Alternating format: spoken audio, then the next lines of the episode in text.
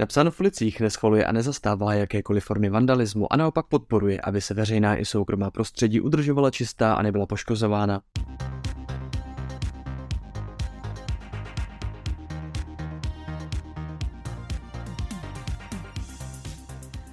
Ahoj Leni, jak se máš? Ahoj Marti, mám se moc dobře. My jsme se viděli a slyšeli u tohohle podcastu naposledy eh, v loňském roce na podzim a byla tam nějaká časová prodleva. Bylo to asi možná kvůli tomu, že toho bylo teď opravdu hodně. Nicméně chtěl jsem se tě zeptat na jídlo, protože naposledy tak jsme řešili eh, to, že tolik úplně nejíš zeleninu a ovoce a změnilo se něco od týdnu. Určitě. Já si myslím, že tak nějak všechno se otočilo, co se týká zeleniny, ovoce, k takovému normálu, protože teď už to tělo, nebo alespoň u mě, tak uh, necítím žádný omezení, co se týká třeba nějakých uh, problémů s tím, že zelenina vlastně má slupku, ta slupka se špatně nějak v těle zpracovává, takže uh, tam ty omezení já vlastně nemám, takže jsem navýšila příjem zeleniny, ovoce tak nějak uh, normálně, zase uh, u nás to ovoce není až tak důležitý, my prostě musíme jet na ty bílkoviny, ale jo, navýšila jsem a takhle, takhle mi to vyhovuje, díky tomu mám i vlastně lepší zažívání, takže všechno dobrý. A vím, že i minule si mluvila o tom, že jsi plná energie. Jak to máš teď s energií? No, teď ta energie je taková na střídačku, ale spíš to přisuzuju tomu, že je přece jenom jaro, máme teď zkouškový období, takže ta únava tam je, ale nemyslím si, že by to bylo způsobeno uh, tím hubnutím nebo tak.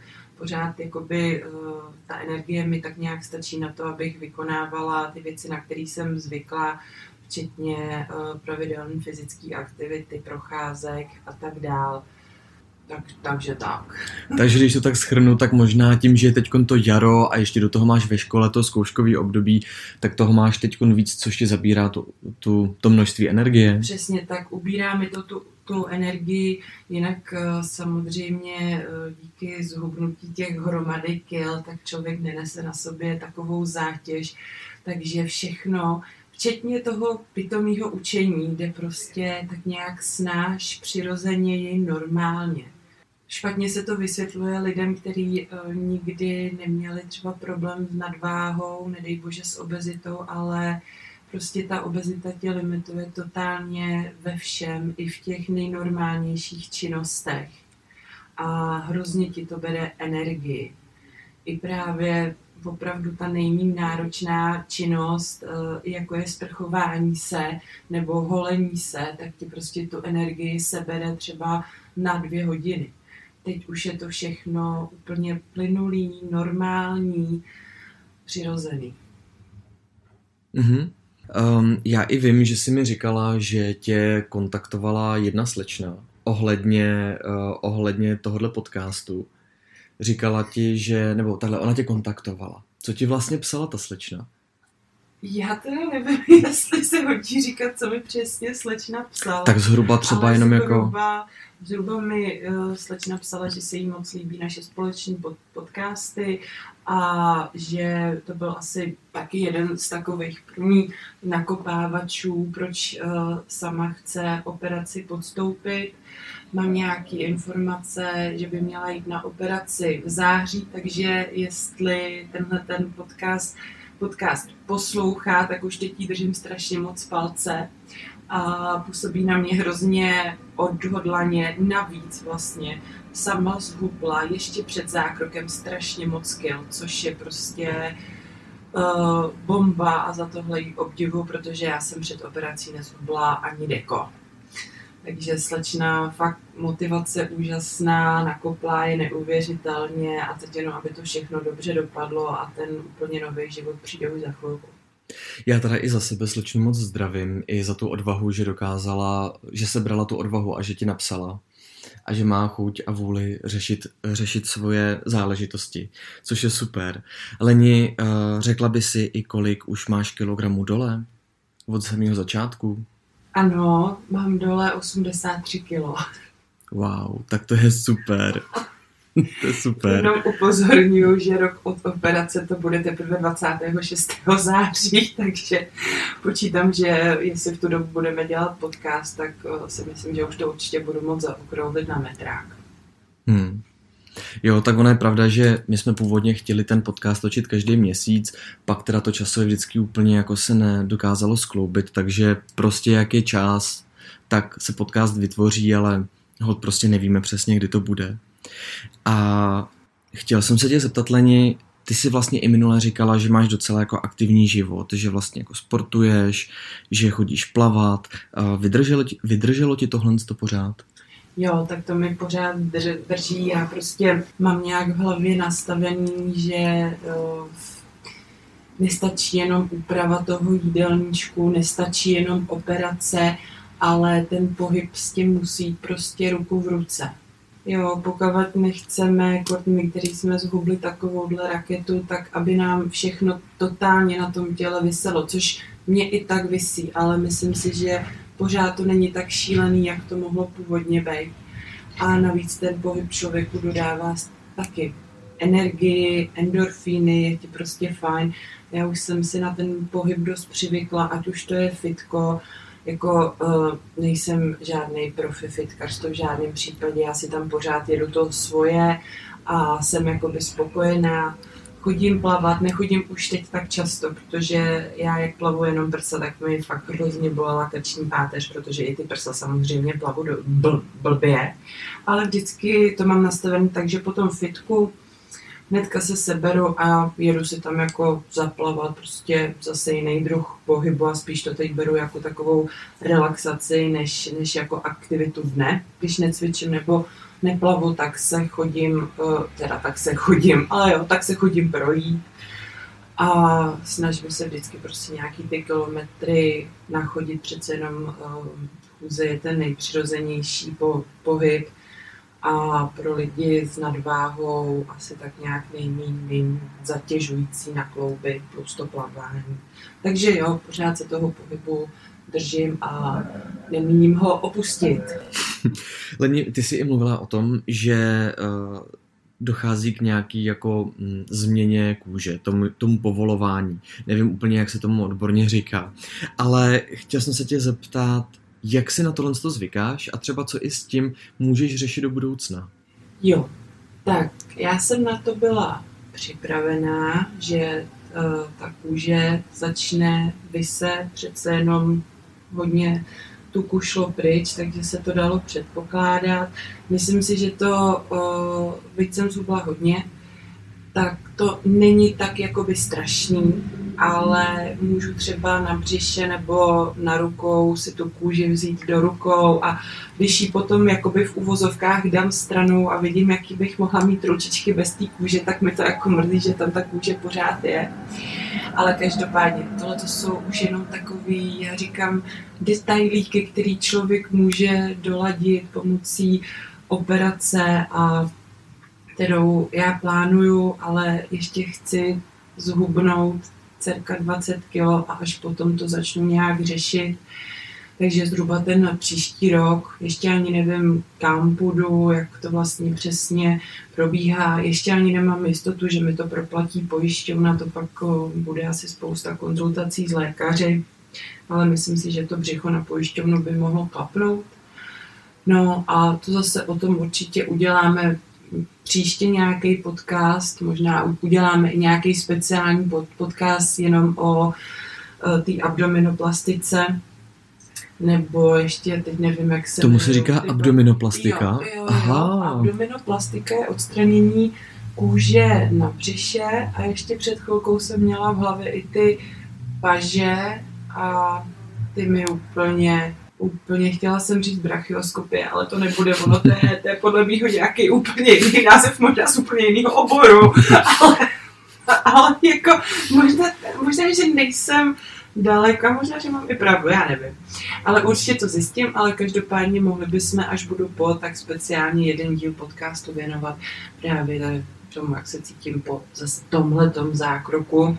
A už se těším, až ta, až ta kůže bude pryč. Ale není to tak omezující, jak jsem si myslela, že, že to může být, protože opravdu už je to jenom kůže, už je to, jak já říkám, jenom plácanda, která je relativně lehká a jako, uh, že by mi to nějak tahlo k zemi, to fakt ne, není to žádný šílený prostě převisák. Mně ještě napadá, že třeba i někdo se může zeptat, kde všude to člověku plandá ta kůže. Všude. Břicho, paže, stehna, říkám, já si myslím, že já to fakt nemám tak extrémní. A uh, chtěla jsem říct, že i jako v obličej. Opravdu, když se vohnu, tak uh, už jenom ta prázdná kůže prostě vysí dolů, jako netopír. takže, takže to, to, to se řeší, jak to se řeší liftingem? Možná, že nějaký lifting by tam jako proběhnout mohl, ale normálně teď, když o tom přemýšlím, tak asi ta kůže na tom obličeji mi vadí nejvíc, protože při tom pohybu tak opravdu jako to spadne. Hele, a co třeba stehna, nebo jako nohy, jak je to tam? taky tam mám povolenou kůži, ale ne tolik. Jako já mm-hmm. si myslím, že já nikdy nebudu mít hubený nohy. Určitě prostě nebudu. Uh, moje mami je štíhlá ženská, tak prostě nemá rozhodně tlustý stehna, ale jak se lidově říká, má prostě paciny. A já nemám dispozice k tomu mít prostě stehna hubený, ale tak když prostě se zkouš, když zkouším vzít tu kůži na těch stehnech, tak mi to vytvoří docela vzhledově normální nohu. Ale to je hodně jakoby vzdálený, vzdálená budoucnost, protože tohle rozhodně by mi pojišťovna ne, neproplatila.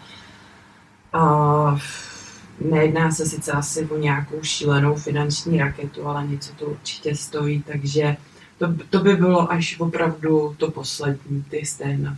Do té doby bych se to ještě snažila nějak spevnit, ale ani vizuálně to zatím nevypadá jakoby šíleně.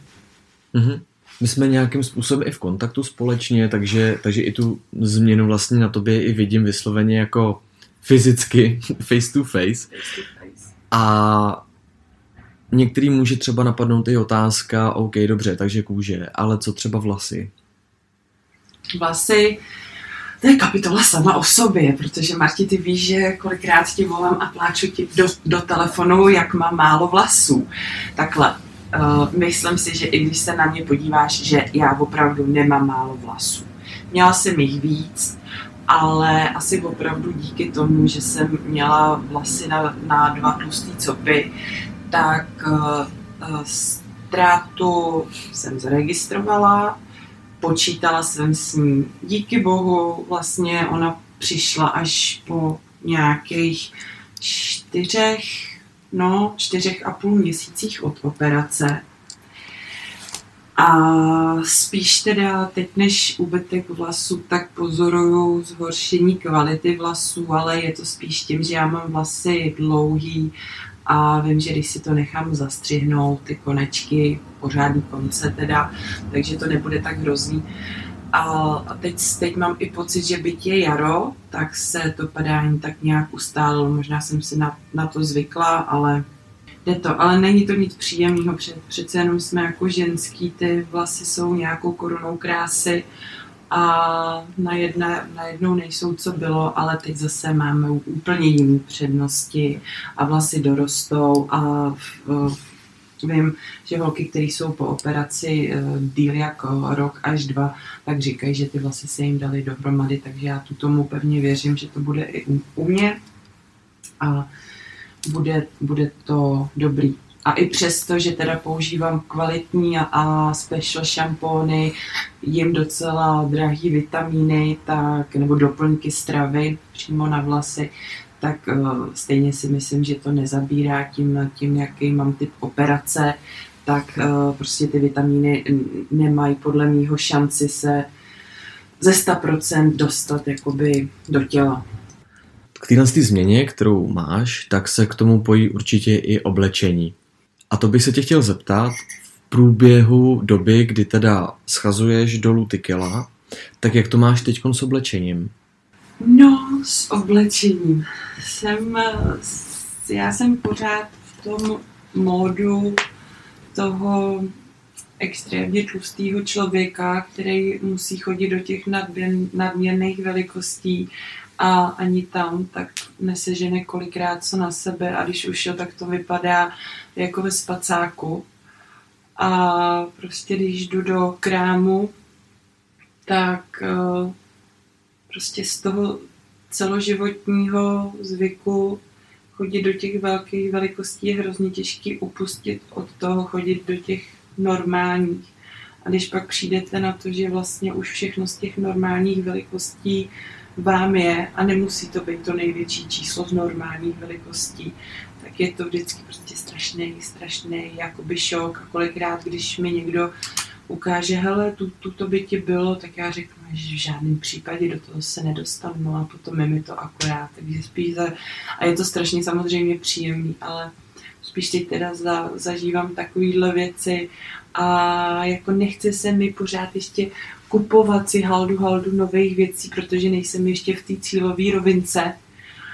A chci prostě si nakupovat až, až potom, až budu vědět, že jsem na nějaký jako váze,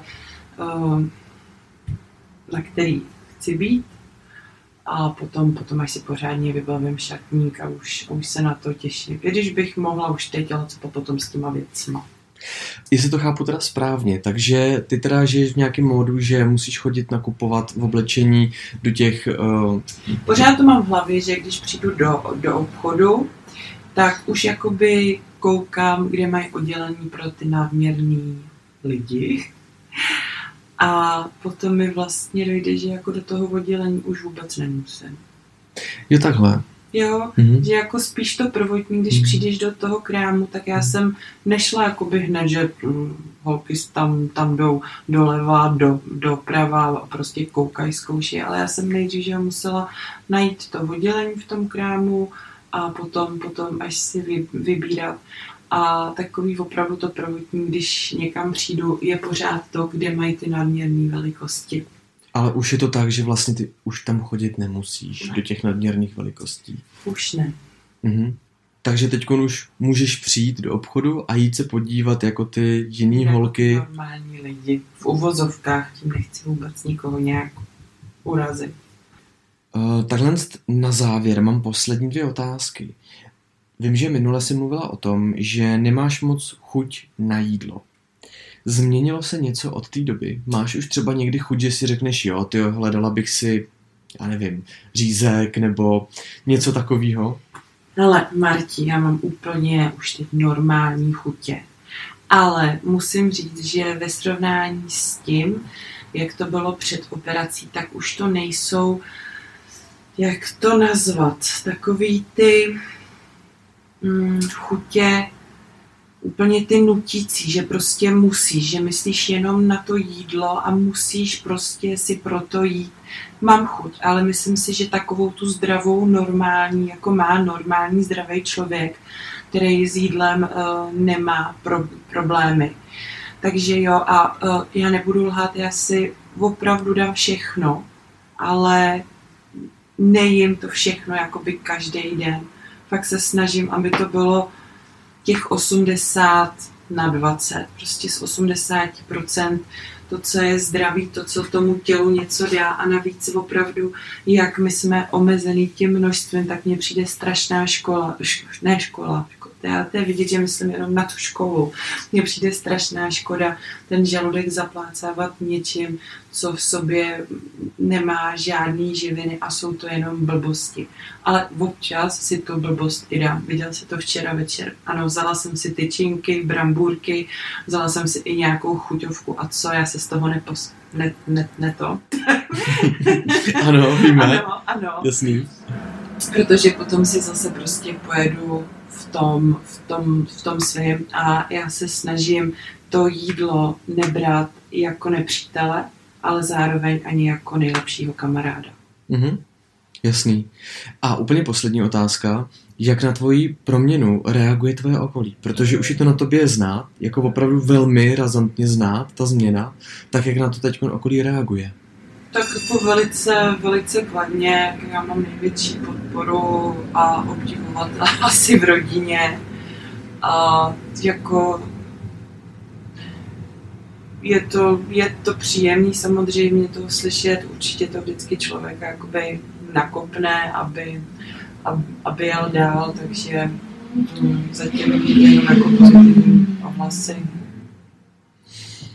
Doplňující otázka. Lituješ toho, že jsi šla do tohohle zákroku? Ne, v žádném případě. Beru to jako jedno z mých dalších velice dobrých a důležitých rozhodnutí v mém životě. Leni, já ti děkuju, že jsi byla hostem třetího dílu v oblasti bariatrické operace a tvýho nového života. Já ti přeju takhle hezký den a těším se zase u dalšího podcastu. Já ti Marti taky děkuju, taky se budu těšit a měj se zatím hezky. Vy taky se mějte hezky. Ahoj. Ahoj. A to bylo pro dnešek vše. Já jsem Martin Bouslav Raprych a tohle je podcast Napsáno v ulicích. Těším se na vás u dalšího dílu. Ahoj.